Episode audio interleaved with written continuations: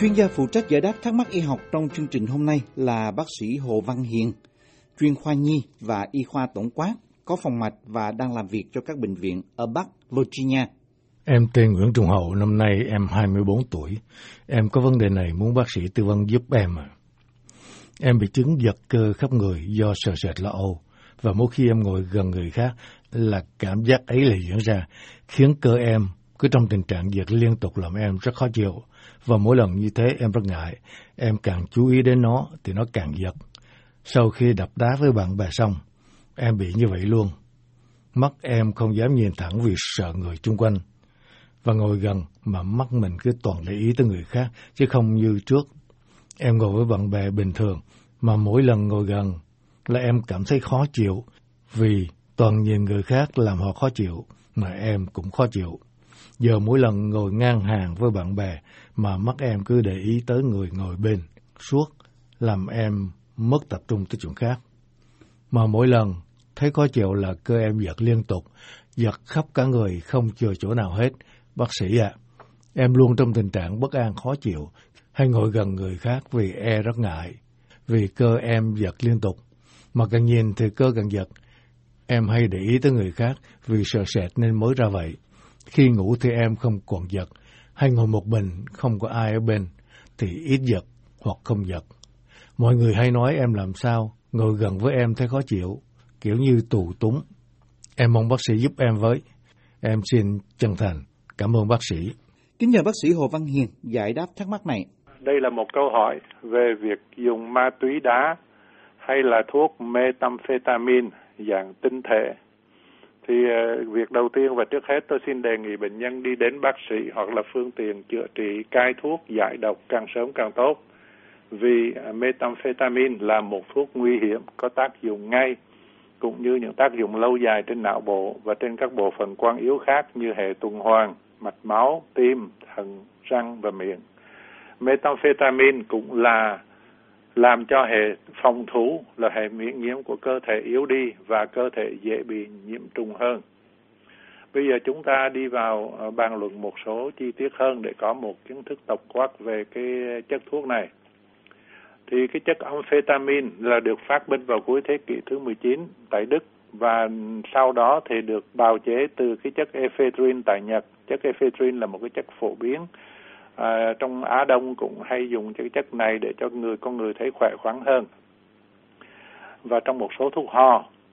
Và cái chất methamphetamine nó mạnh hơn cả cái chất amphetamine, và nó dễ bào chế hơn, và nó được tổng hợp đầu thế kỷ thứ 20 tại Nhật là khoảng năm 1919.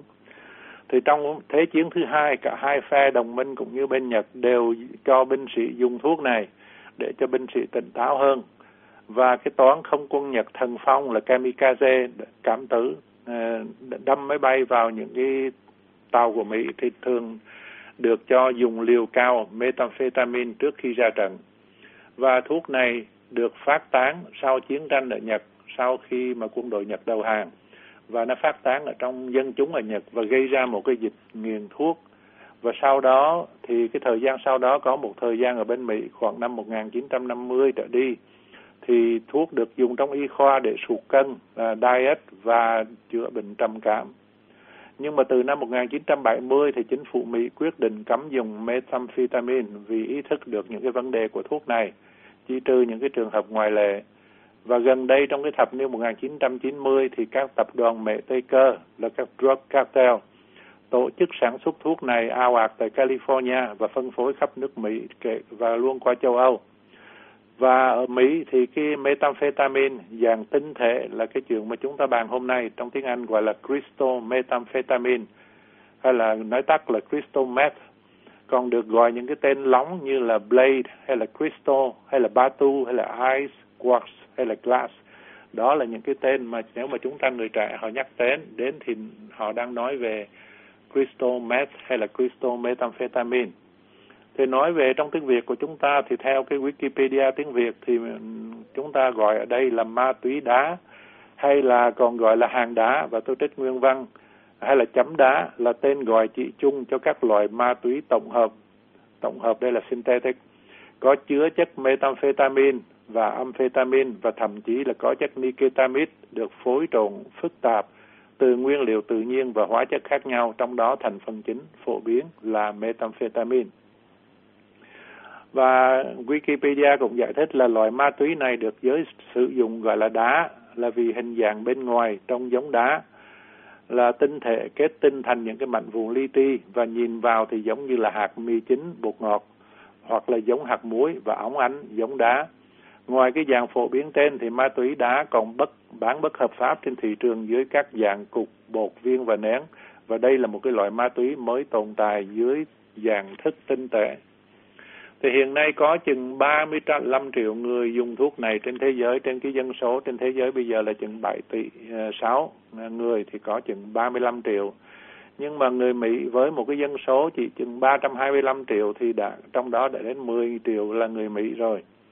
Và cái số nhập viện về chất kích thích này bây giờ tăng hơn gấp 2 lần trong vòng 7 năm gần đây, và nó vượt qua cái số nhập viện hay là tử vong về những cái thuốc có tính cách ma túy như là opioid, là những cái chất bà con với lại chất morphine.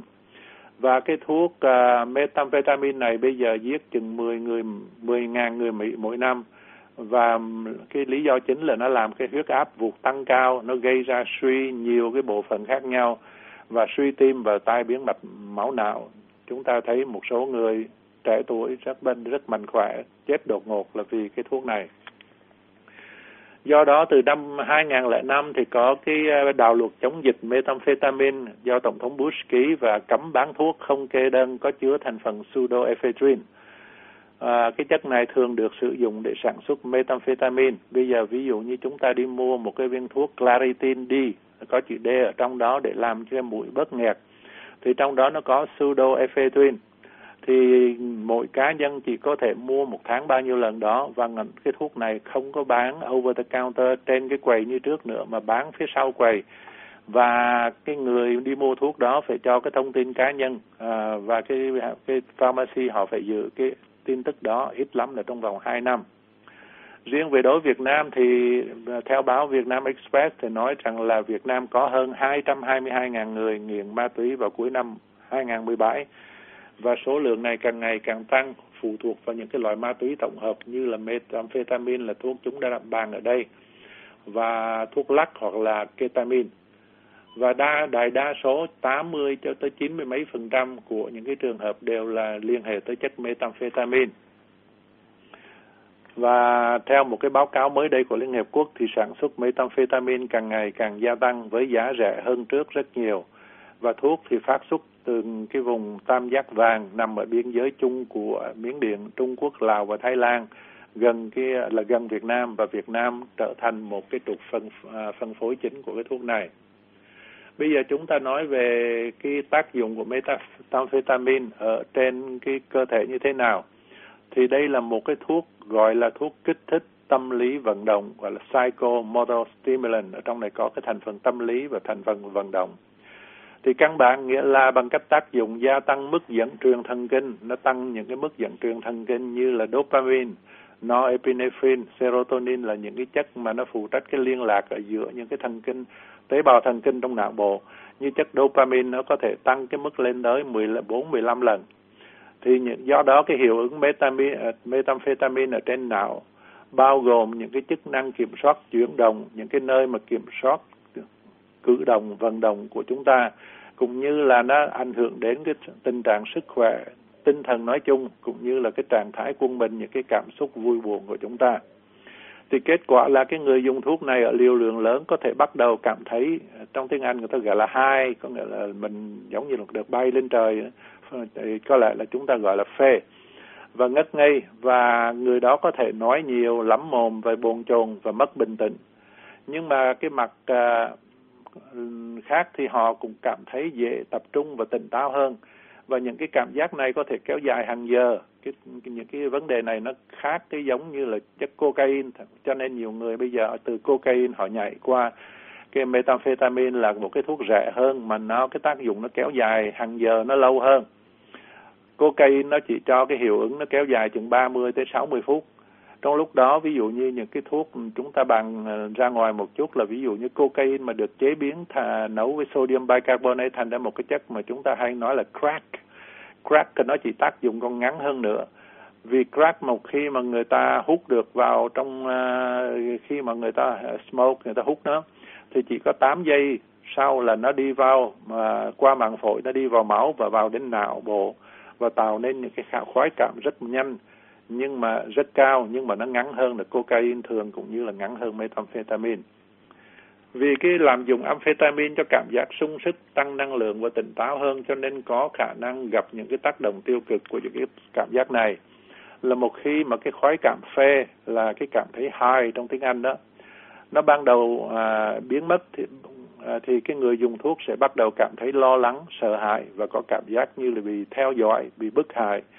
Cái này là trong từ tiếng Anh chúng ta gọi là paranoia. Thì những cái cảm giác này xảy ra do có cái sự tích tụ mạnh mẽ của các chất dẫn truyền thần kinh mà chúng ta vừa kể đó ở trong cái não bộ. Và vì cái trải nghiệm về cái khả năng tập trung, cái người bệnh họ có cái khả năng focus rất cao với một cái cường độ rất cao. Nó chỉ kéo dài trong một cái thời gian giới hạn và sau đó thì nó thay thế bằng cái sự lo lắng và cái sự hoang tưởng, là người ta nhìn cái thế giới thực tế ở bên ngoài một cách bị méo mó. Và sau đó là những cái cảm giác hoang tưởng nó sẽ đi theo sau cái vấn đề khả năng tập trung gia tăng lúc nãy. Thì với việc sử dụng lặp đi lặp lại thì thuốc có thể kích hoạt một cái tình trạng gọi là cái kích động tâm lý vận động. Tôi xin dịch cái từ của tiếng Anh là psychomotor agitation.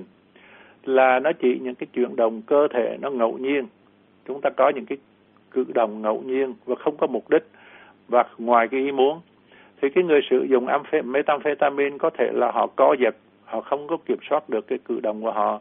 Và họ có những cái chuyển động, những cái cử động giật hoặc là lặp đi lặp lại, ảnh hưởng đến cả những cái cơ của toàn thân hoặc là ở trên cái khuôn mặt.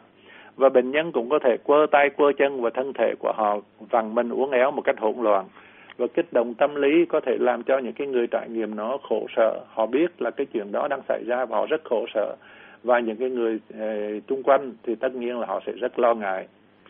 Và cái người trải qua cái cơn kích động nhận thức được cái cử động ngoài ý muốn này của họ, biết rằng là người khác đã nhận thấy những cái tác động đó. Thì như anh thanh niên viết thơ như vậy, mình ý thức là người khác họ cũng để ý chuyện đó và điều này có thể làm cho họ khổ sở thêm và gia tăng cái tình trạng lo âu và là do đó lại kích động thêm. Trong cái kích động này tôi muốn nói cái từ tiếng Anh người ta gọi là agitation.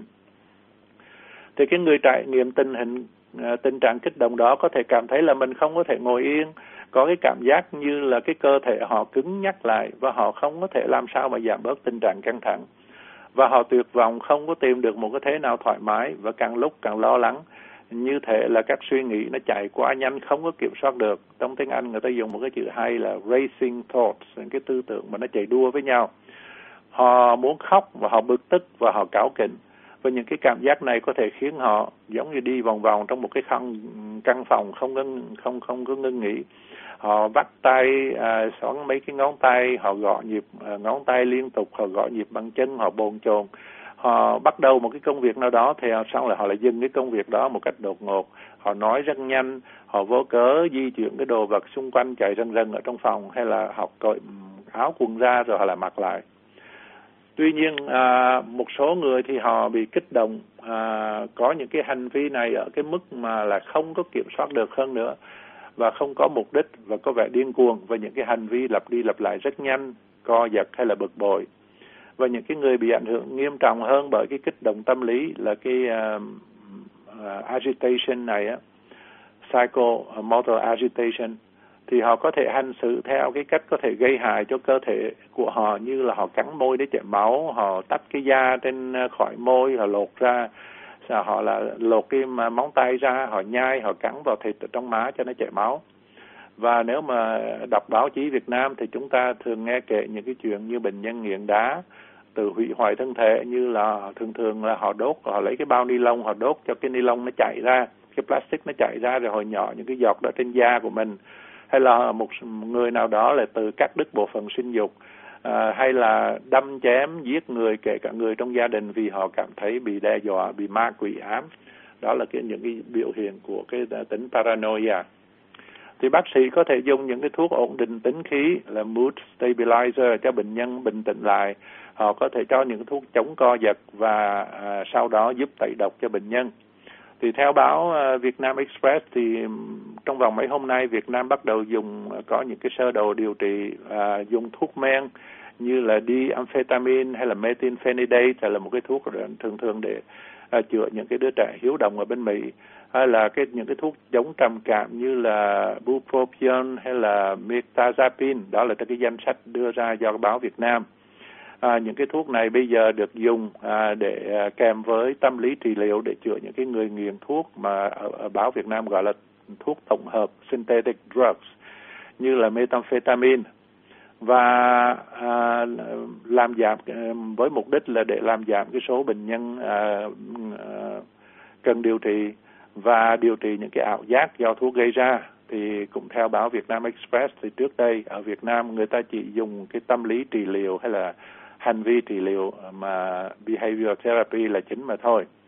Thì ngoài ra bác sĩ khi đi khám bác sĩ, bởi vậy chuyện đầu tiên mà tôi đã nói từ lúc ban đầu là cần phải đi khám bác sĩ, thì bác sĩ cũng có thể khám nghiệm xem bệnh nhân có những ngộ độc khác kèm theo không, như những người này dùng thuốc này họ cũng có chất những chích vào máu họ hay là vào những cơ thể họ những chất mà được pha trộn thêm vào mà methamphetamine. Và bác sĩ cũng có thể cần phải kiểm soát xem người bệnh có những bệnh đi kèm theo như là nhiễm HIV mà người bệnh không biết, viêm gan B, viêm gan C thường thường là truyền qua đường tính dục hay là qua ống chích dùng chung hay là không. Đặc biệt là những người này cũng hay bị về vệ sinh của họ, cơ thể rất kém, họ cũng có thể bị nhiễm trùng da hay là những nơi khác về những vi trùng mà như là Staphylococcus rất khó chữa. Và tôi xin chúc bệnh nhân may mắn. Xin cảm ơn. Cảm ơn bác sĩ Hồ Văn Hiền. Chúng tôi cũng xin cảm ơn thính giả đã tham gia chương trình hỏi đáp y học này. Quý vị có thể xem và nghe lại các bài giải đáp trên mạng Internet ở địa chỉ voatiếngviệt.com. Quý vị muốn được giải đáp các thắc mắc về những vấn đề y học thường thức, xin gọi đến số điện thoại ở Mỹ là 202-205-7890